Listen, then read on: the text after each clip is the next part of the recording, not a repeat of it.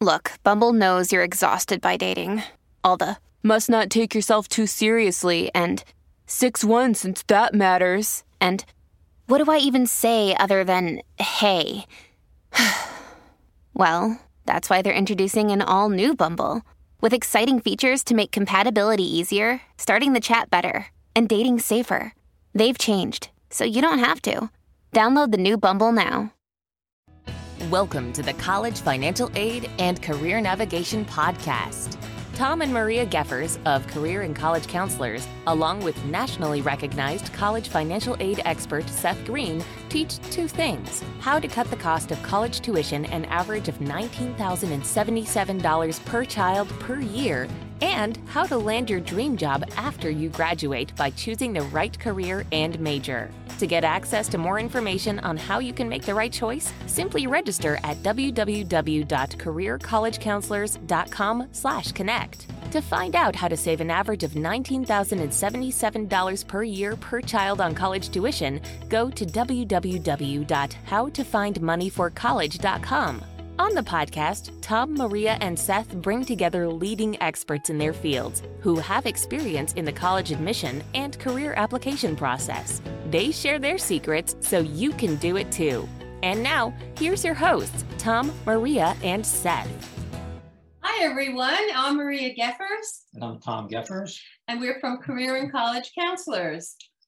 And uh, the purpose of our podcast here today, as uh, they are for all of our podcasts, is to have a resource out there for the parents and students across the country of uh, subjects that uh, might be of interest to them. So that's the goal, and hopefully we reach that goal. I'm sure we'll do that today. Right. We have Dana Roth of uh, Dana Roth Educational Counseling. And I always say this, I'm so excited. And we were just talking off camera how Tom and I are learning as each podcast we do, we're, we're talking with experts and we're learning so much from our people and it's just, it is exciting. It's the best, the best way of educating. Absolutely. So thank you so much, uh, Dana, for being here with us. And your question will be, can students with learning disabilities succeed in college? That's the overriding because I know parents who have students that are, have learning disabilities. That's always in the back of their mind. So we always start off our podcast with tell us who you are, what you do, and your aha moment. Great. Um, well, thank you so much, Maria and Tom, for having me today. I really appreciate the chance to speak with you all. Um, so, like you said, my name is Dana Roth of Dana Roth Educational Consulting, um, and I'm based in Massachusetts. Um, prior to launching my practice, I worked in colleges and universities for 13 years. I started in undergraduate admissions. Um, I then went on to pursue my graduate program at the University of Pennsylvania, where I worked in their Learning Resources Center, um, and later in other academic support settings. I also then made the switch to disability services in a college setting. Um, and so I have seen a lot of different sides of student success and student struggle um, at the higher ed level, which has been really, really um, illuminating for me, which has been great. I, um, I always knew that eventually I wanted to start my own practice. Um, I am one of those weird people that um, when I graduated from college, I had a 10 year plan. Um, and I referenced my 10 year plan in my admission interview um, at Babson College, where I then worked for a couple of years. Um, and my 10 year plan was that I would work in higher ed for X number of years and later launch a practice in college counseling, special, um, excuse me, specializing in working with students with learning disabilities and differences. Um, and I, I joke that I'm a little bit behind the timeline that I had set for my 10 year plan. It should have been a 15 year plan. But besides that, I'm really excited that I am in that process now and working with students um, in college counseling and also with students in executive function coaching. So um, working with students really to support them becoming more um, self-empowered learners. Um, and I work on the college side with students typically in grades 11 and 12, sometimes in grade 10. Um, and then for coaching, I work with students starting um, in grade six and going through college as well. So I'm able to really see a wide range of students who I'm able to work with. Great. Well, uh, the, you know, the college admissions process is very, very daunting for just about everybody in, in that journey. Uh, what are some of the strategies that you use when working with students and parents that have uh, special needs? Yeah, it's a great question. I think that so many students with and without um, learning disabilities and other disabilities really struggle to see where the smaller components are of the college search and application process. So the biggest thing that I often do with students with and without different diagnoses is really working to break things down into more manageable, concrete pieces. Because I think that once you get a sense of the discrete components of the college search and application and decision making processes, you can really be much more in control.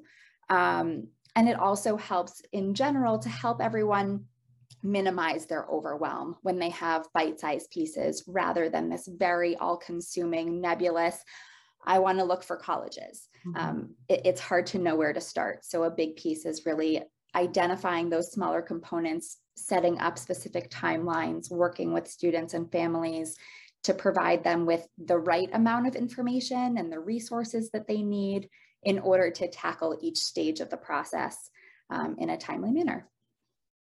Now, I know there are, you know, uh, certain colleges that uh, work with special needs, probably more than uh, other colleges, just like they do with homeschool students. Sometimes there's a counselor specifically for homeschool students. Are there colleges uh, that you uh, are aware of that you kind of recommend that make, might make it a little easier for the transition? That's a great question. There are colleges that specialize in working with students with learning disabilities. Um, Landmark College is one that that always stands out to me because they're always on the cutting edge of, of supporting students with different challenges and different um, abilities. Um, I often am focused more broadly on the types of services that students can receive in college rather than focusing specifically on the the individual colleges that are geared toward folks with um, a learning disability or difference. Okay. Now, on your on your website, and you mentioned earlier the uh, executive function, and you have seven executive function skills that are important for students. Can you touch on those and explain how that works? Sure. So executive function is always, um, it's obviously a very hot topic right now. We know um, so many schools are now incorporating it into their work as well, which is wonderful for students. And I think what can be really tricky is that depending on who you ask, you get a different number of executive functions. Um, and so I tend to, rather than going with seven, I tend to use the framework from Thomas Brown, um, who is a really significant researcher um, and practitioner in executive function. Um, and so he defines it with six specific functions. Um, activation, so starting a task, focus, which would be um, shifting your attention to different tasks um, in a flexible manner, sustaining your attention. Um, the third one he includes is effort, which has to do with regulating one's alertness um, and sustaining effort. Sustaining becomes a big theme for EF. Um, emotion is the fourth in terms of self-regulating one's emotion and managing one's emotions, which can be really challenging um, for many of us with and without EF challenges. Um, memory, so in particular, drawing on our working memory for various tasks, because that's really, really challenging for folks with executive function challenges. Um, and then action, so really that self-monitoring, self-regulating how we're interacting with the world. If we're missing any of those uh, executive functions, does that necessarily mean that we have a learning disability? Is that kind of like go hand in hand or it's a great question. So oftentimes we see with EF that um, there's a pretty strong correlation when many of those are challenging for someone that there might be um, a diagnosis of an attentional related um, disorder like ADHD.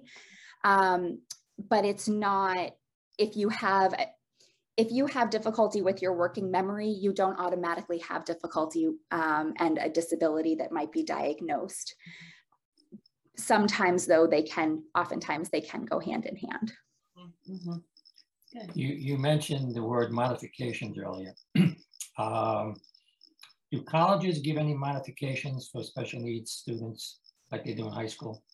That's a great question. So typically, um, students are able to receive academic accommodations, um, but not modifications in a college setting. And this is something that I think oftentimes can be um, challenging to understand for parents and, and students who have had a wide range of support in their K to 12 setting. So a big underlying piece of this is that there are different laws that govern K to 12 versus um, post-secondary. So what we think of as a traditional college or university or technical college setting. So for a very brief overview, um, IDEA, which is the Individuals with Disabilities Education Act, and Section 504 of the Rehabilitation Act specifically relate to what we would think of as an IEP in K to 12. Um, and those laws work to provide success, which is a really important term. So that means that having accommodations like extended time or reduced distraction testing might be really prevalent, but it also might mean that a student doesn't have to complete all of their assignments in order to successfully complete a class. Or a student, if they're given a multiple choice test, might have, have three choices to choose from instead of five choices to choose from, like a student without a diagnosis. Um, that's seen as reasonable in a K to 12 setting because you're working towards success. A big shift in college is that colleges and universities operate under the ADA-AA, which is very cleverly named um, Americans with Disabilities Act Amendments Act of 2008, and then also Section 504 of the Rehabilitation Act, just like K to 12.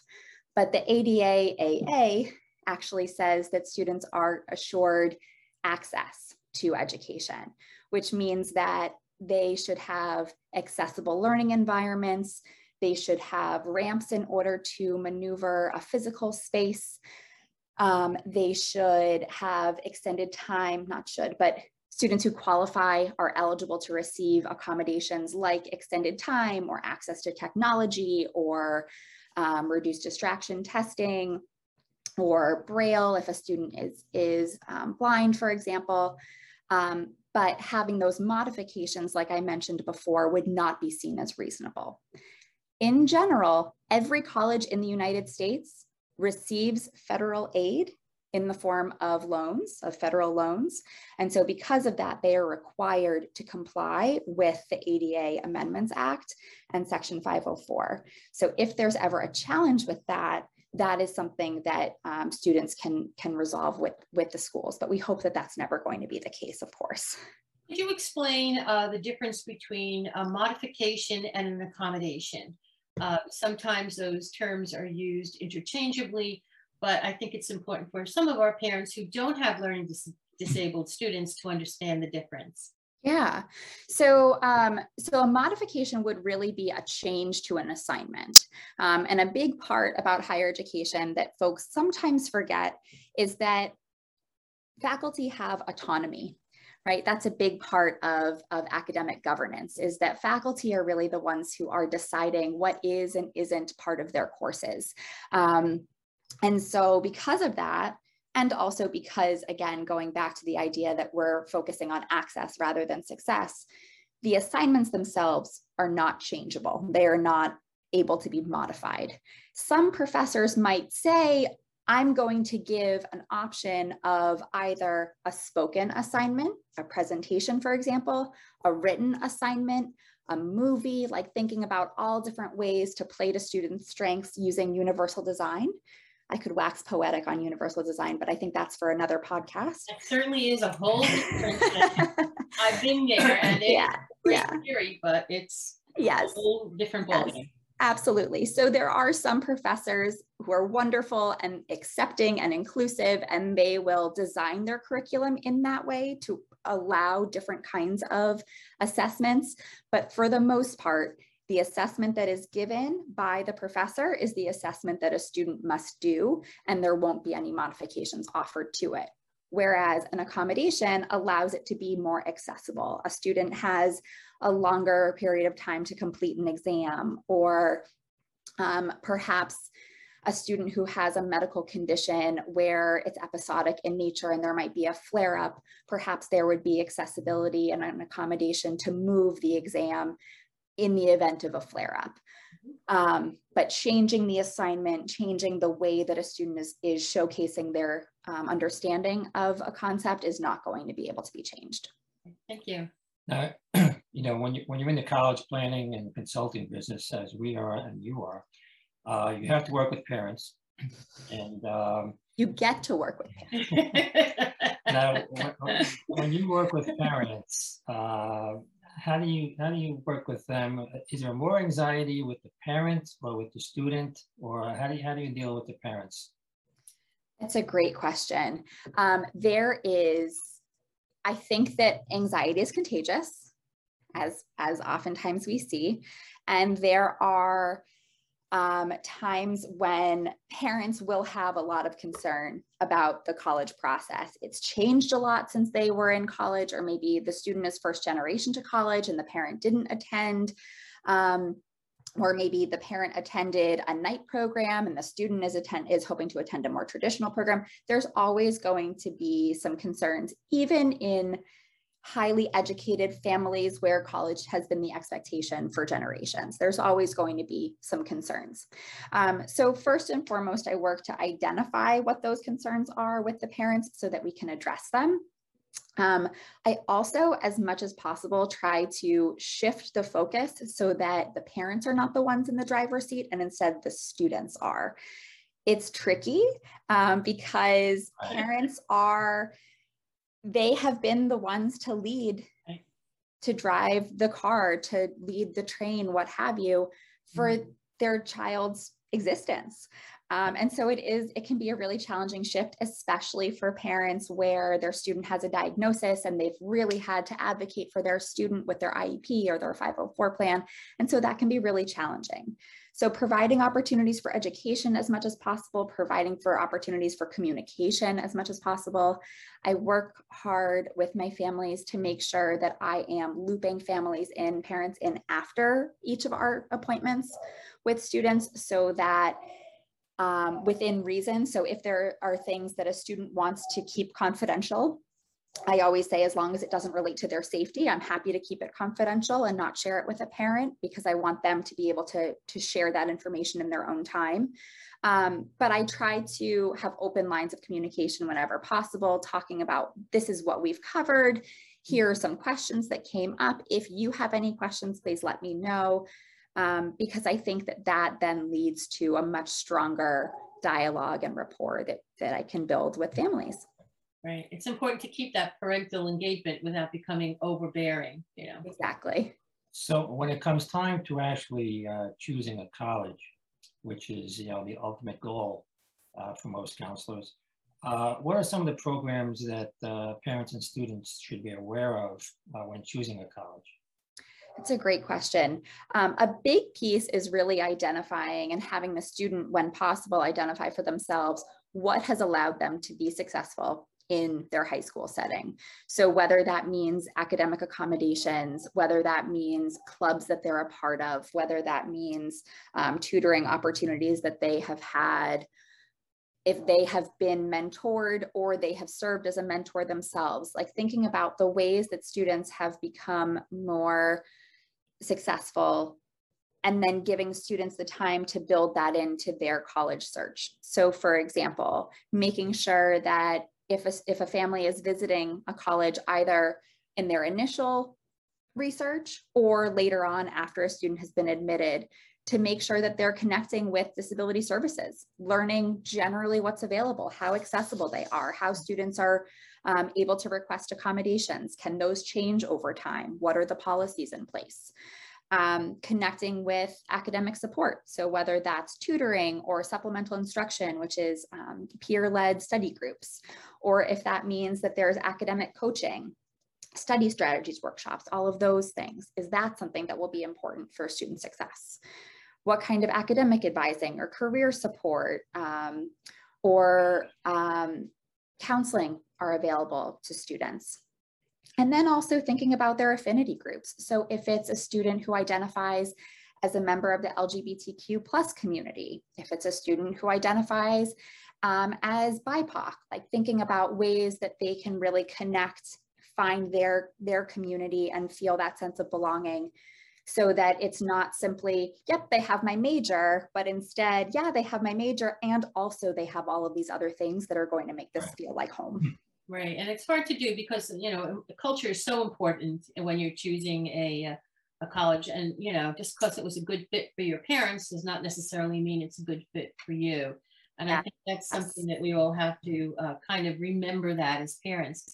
Um, you deal with a ninth through 12th graders and um, how do you how do you address that um, parents should start helping their transition to that time, which is very difficult for all parents to transition to letting go. How should we prepare our students who have that added disability piece on them. Do you have any suggestions for that? Absolutely. Um, the biggest piece is really self advocacy and helping our students to create and build those skills for themselves. Um, typically, in all high schools across the country, students should be creating transition plans starting around sophomore year. We know that that doesn't always happen, but the goal is for it to happen. Um, and so that is a great opportunity for the lines of communication to be as open as possible, to think about what, what is the student hoping to do after high school? Are they planning on a two-year program, a four-year program? Are they hoping to go to med school or, or obtain a PhD later on? And thinking about what are the skills to get there eventually.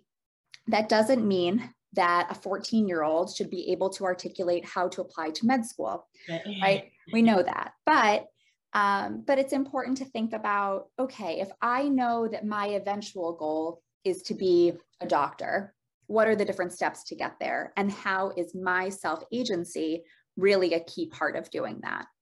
Um, for students who are not that that knowledgeable about what they might want to do with their lives, that's okay. Obviously, you guys work in the career side of things as well and know that we shift our focus a lot. Um, it's kind of a moving target, um, but really thinking about how to connect one's skills, one's strengths, one's weaknesses with how to talk with their teachers, mm-hmm. how to say, I'm having a problem with this. Um, Self advocacy can also mean something as seemingly small as I need to send an email to my teacher because I'm not sure if the test is tomorrow or next week. Mm-hmm. And giving students those small opportunities for success and to be again in that driver's seat allows for those those opportunities to build and that momentum to build which is really really crucial to student success mm-hmm. that's crucial for everybody absolutely, absolutely. haven't learned that yet what was your biggest challenge uh, when you uh, came into setting up your your career in this counseling, um, you know, discipline, if you will? Yeah, um, I think it's a tricky question because I where I always knew that I eventually wanted to do this, I think that it's the idea of having a right time and figuring out what that right time is because we all know that if you wait for all the stars to align and everything to be perfect, you're probably never going to do the thing that you want to. So I actually um, eventually launched during the pandemic. Um, and, you know, because they say, you know, pandemics and new businesses just are a match made in heaven. Uh-huh. Um, so I think that's the old adage. Um, and so I think that my biggest challenge was really identifying that there wasn't going to be a perfect time. There wasn't going to be a perfect time for my family, for me professionally. And so it was just a matter of, okay, let's let's get going. Um, and I'm really grateful that that I did and that I've had a lot of support for that. Excellent. Yeah. What was your, as a teacher and a counselor, we all have those special moments that really tug at our heart and we remember. I mean, I've been teaching for over 30 years and there are certain people that you remember. What was one of the most rewarding moments that you had as a counselor? That's a great question. Um, one of my recent college consulting students actually um, really, I think, falls neatly into this question because he was a student who was very ambivalent about going to college. He really wanted to be an airline pilot. He was very singularly focused on this goal and pretty convinced that even we did a lot of research. We contacted um, flight schools um, and had many conversations with enrollment um, folks around this. And he felt really strongly that I, I don't need to go to college in order to be a pilot. I can I can simply go to flight school and become a pilot. And it kind of came to a head when he, the student has some different um, learning difficulties and, and diagnoses. And to be a pilot, that actually is a rule out. Um, and so he was not eligible to be a professional pilot. And so he had to kind of come to terms with that and figure out okay, so now what do we do? And along the way, we had been exploring different colleges, but I think that that gave him the added focus of this is really important. I'm, I'm going to have to figure out a new plan. So we were able to work together to figure out that new plan, um, to support him with his applications and make sure that he was getting as much as possible out of his college visits. And um, he ended up, he's he's just started his freshman year and um, is just off and running. So it, it was a turn for sure, um, but a really rewarding one um, because I I think when we when we work in college counseling, we don't necessarily realize that that ambivalence might be there. Um, and so working through that with him, I think was was especially helpful. Well, that's uh, that's a great story, and um, you know you, you love to hear those uh, success stories. But uh, before we close here today, I want to thank you, you know, for appearing with us and giving us all this great information that is going to be very useful to uh, families who are in that situation of a special needs student. But before we close, um, what is the best way for someone to reach you if they want to contact you? Sure. Thanks so much for asking. And thank you so much again for having me. I really appreciate the opportunity to connect with you both um, and with your with your audience. Um, so my website is Dana Roth Educationalconsulting.com. Um, and my email is Dana Rose Roth, D A N A R O S E R O T H at gmail.com. Um, and I would be thrilled to have the opportunity to connect with other folks. And you do have a Facebook, is that correct, Dana? I do. I do. Um, it's listed as Dana Roth Educational Consulting. I'm also on Instagram um, at Dana Roth Consulting. Um, and so I'm I'm happy to connect with people there too. Absolutely.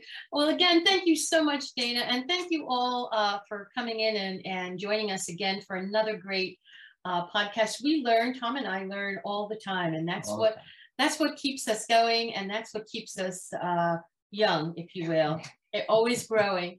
So I'm Maria Geffers. And I'm Tom Geffers. And uh, we hope to see you again next week with uh, another expert in the field of career, college, and financial aid. Thank you again. Bye-bye.